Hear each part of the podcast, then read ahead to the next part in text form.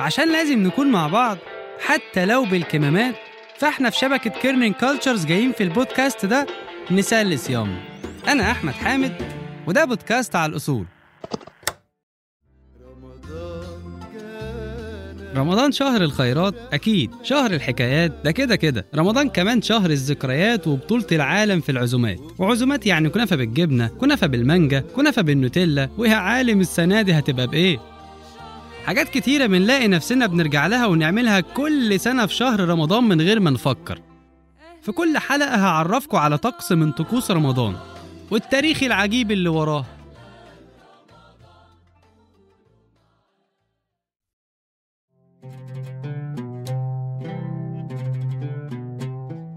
الحلويات جزء لا يتجزأ من أكلنا وتاريخنا وكلامنا وحتى أمراضنا المزمنة للأسف. لو أكل أكلة حلوة يلا يا جماعة نحلي. جاي لك ضيوف. الحلوة يا أم محمد. زيادة في المرتب. استنى حليلك بقك. خلاص هتتجوز. مبروك يا حبيبي ده أنتوا هتبقوا زي السمنة على العسل. طب والكالوريز يا طنط؟ خلفتوا؟ ما شاء الله ده زي السكر. اتخانقتوا؟ يا عم ضرب الحبيب زي أكل الزبيب. يا جدع لدرجة إن اللي بنى واحدة من الدول العربية كان في الأصل حلواني. اللي بنى بنى مصر كان في الأصل حلواني. وعشان كده مصر يا ولاد مصر يا ولاد حلوة الحلوات رمضان في الأكل بشكل عام مجزرة. حقيقي في تنافسية في الحلويات تحديدا تخليها بطولة. يا جماعة إحنا بنحلي بعد الحلو نفسه. يعني لو معزوم عند خالتك وكلت مهلبية مثلا يلا يا حبيبي خد حتة البسبوسة دي من إيد خالته. يا أختي لايقين على بعض. وبعد البسبوسة في بقلاوة وبعد البقلاوة قطايف وبعد القطايف في العوامة والمدلعة. خلاص يا خالته هموت وبنتك هتعنس. فلو انت أو انت من أصحاب الدايت فربنا يكون في عونكم الحلقة دي.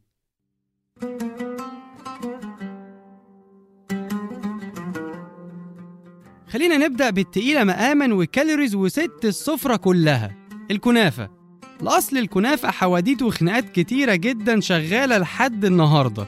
بس الحمد لله إن كلها بتأكد إنها من أصل عربي. وبترجع أقدم صينية كنافة اتعملت للخليفة معاوية بن أبي سفيان سادس الخلفاء الأمويين ومؤسس الدولة الأموية في الشام. وركز الشام. والخليفة معاوية اللي كان عنده طلعة في مدينة نابلس في فلسطين ما تفهمش كان بيجوع قوي في الصيام ولا إيه فاشتكى لدكتوره الخاص محمد ابن أثال. واللي اشتكى لطباخين نابلس اللي عملوا له الوجبة دي عشان يتسحر بيها. ونجحت الفكرة فعلا وبدأت تسمع باسم كنافة معاوية بين القصور والملوك لحد ما نزلت للشعب. وحيث إن مكوناتها بسيطة وفي متناول الجميع فخرجت من نابلس لدمشق على إيد عيلة أباظة واللي كانوا من أشطر الكنافجية عشان تتسمى هناك كنافة أباظية. وهنا بقى تبدأ المشاكل. فاتنقلت من دمشق عن طريق التجار لإسطنبول واللي سموها طبعا كنافة إسطنبولية. فبدأت تنتشر أكتر مع حكم الفاطميين والأيوبيين والمماليك. لدرجة خلت المؤلف والمفسر جلال الدين السيوطي يألف كتاب عنها ويسميه منهل اللطائف في الكنافة والقطايف. ومع كل مكان ورمضان جديد بيظهر نوع جديد. فبقى عندنا المفروكة والمبرومة الناعمة والخشنة بالجبنة والقشطة بالنوتيلا وال red velvet وأخيرا الجمبري وده بجد على فكرة. نابلس كما تسمى أيضا دمشق الصغرى هي مدينة من حلوى. وتسمى أيضا مصنع الكنافة أو مدينة الكنافة. هنسمع من جميل ضبابات خبير وصحفي من نابلس واللي هيكلمنا على طريقة العمل الأصلية وآخر ما وصلت ليه الكنافة. آه، هناك من من يقول أن نابلس مدينة آه، جميلة لكن آه، الكنافة أعطتها عناصر جمال أخرى وأعطتها مذاق حلو آخر. مثلا في رمضان مثلها مثل الكثير من المدن الفلسطينية تقدم حلوى بشكل مكثف خلال هذا الشهر وينهال الناس على شراء الحلويات خاصة الكنافة ويكون إعدادها بشكل ملفت للنظر. يعني يكون يصطف الناس أمام المحلات لشراء الكنافة من ساعات الظهيرة حتى ساعات الإفطار وأيضا حتى يعني حتى منتصف الليل. آه، يعرف أهالي نابلس بولع كبير آه، بالكنافة يعني آه، لذلك ينظر ينظر أن لا يعرف أحد من سكان المدينة الطريقة التي يعدون بها الكنافة سواء كان كانوا يعني رجالا أم نساء. الكل يستطيع أن يقول أنا أستطيع أن أعد الكنافة أستطيع أن أصنعها. بالطريقة التي يراها مناسبة أحيانا يستخدمون يعني أواني الطهي أو يعني يستخدمون يستخدمون الغاز العادي أحيانا على النار وأحيانا أخرى في أفران كبيرة. الطريقة تختلف لكن المذاق يبقى مذاق نابلس.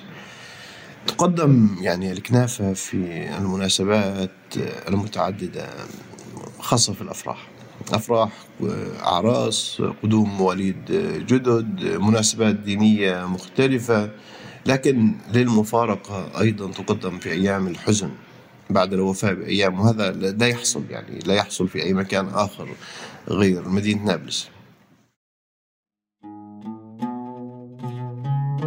نيجي بقى لتاني نوع واللي تقدر تقول عليه المنافس الأقوى للكنافة القطايف.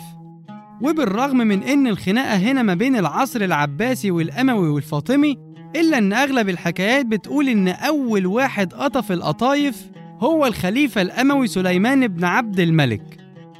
والقطايف اللي اتسمت بالاسم ده عشان ملمسها الأقرب لقماش القطيفة ظهرت بسبب التنافس اللي كان موجود ما بين الطباخين في الوقت ده.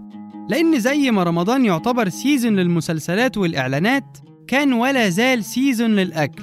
فواحد من الطباخين واللي كانوا حريصين يبينوا مهاراتهم قدام الخليفة وحاشيته صنع فطيرة من الدقيق وحشاها مكسرات ولحمها ببعض على شكل هلال رمضان وحطها في طبق كبير. وبدأ يلف على مائدة الخليفة واللي بدأ يقطف هو وضيوفه فكانت القطايف.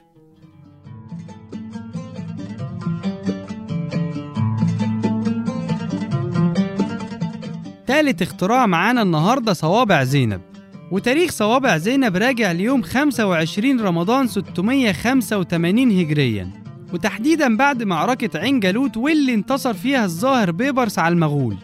فالظاهر بعد ما رجع من حربه مع المغول أمر الطباخين إنهم يعملوا حاجة حلوة ويوزعوها على سكان القاهرة احتفالا بالنصر. حاجة كده زي لما تنجح في الثانوية العامة وتوزع شربات. وطبعا عشان تحلي بق سكان القاهرة فأنت محتاج تعمل حاجة سريعة خفيفة ولذيذة. فلم يا ابني كل الدقيق الموجود وسخن مية واعجن لحد ما نشوف هنكفي الهلومة دي إزاي. فعجن الطباخين وزي الكفتة حطوها في الزيت وغرقها عسل يا ابني وانجز.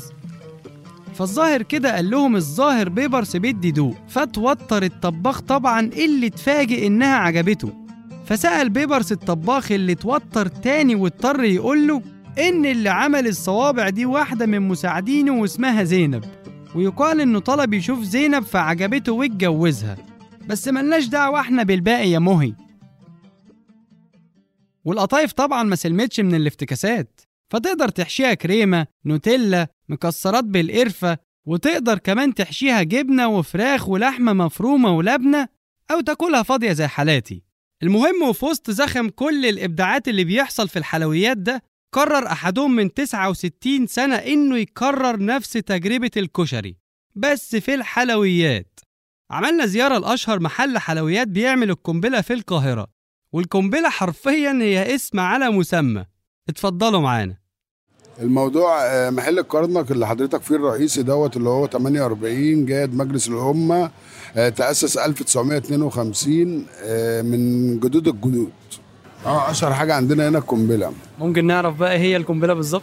القنبلة حضرتك عبارة عن رز على بسبوسة على كنافة على موز على تفاح على مانجا على فراولة على قشطة.